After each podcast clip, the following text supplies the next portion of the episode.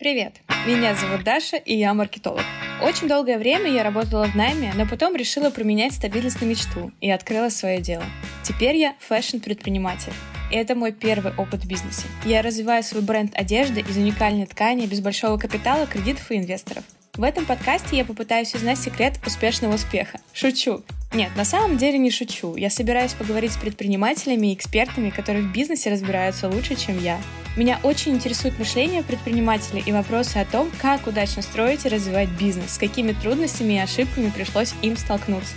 Также мы поговорим о том, как не забывать получать удовольствие от жизни, а я буду учиться в прямом эфире хотя бы отдыхать, потому что с отдыхом у меня просто явные проблемы. Чтобы не пропустить выпуски, подписывайтесь, ставьте оценочки на Apple, Яндекс.Музыке, Castbox, ВК и других платформах для прослушивания подкастов.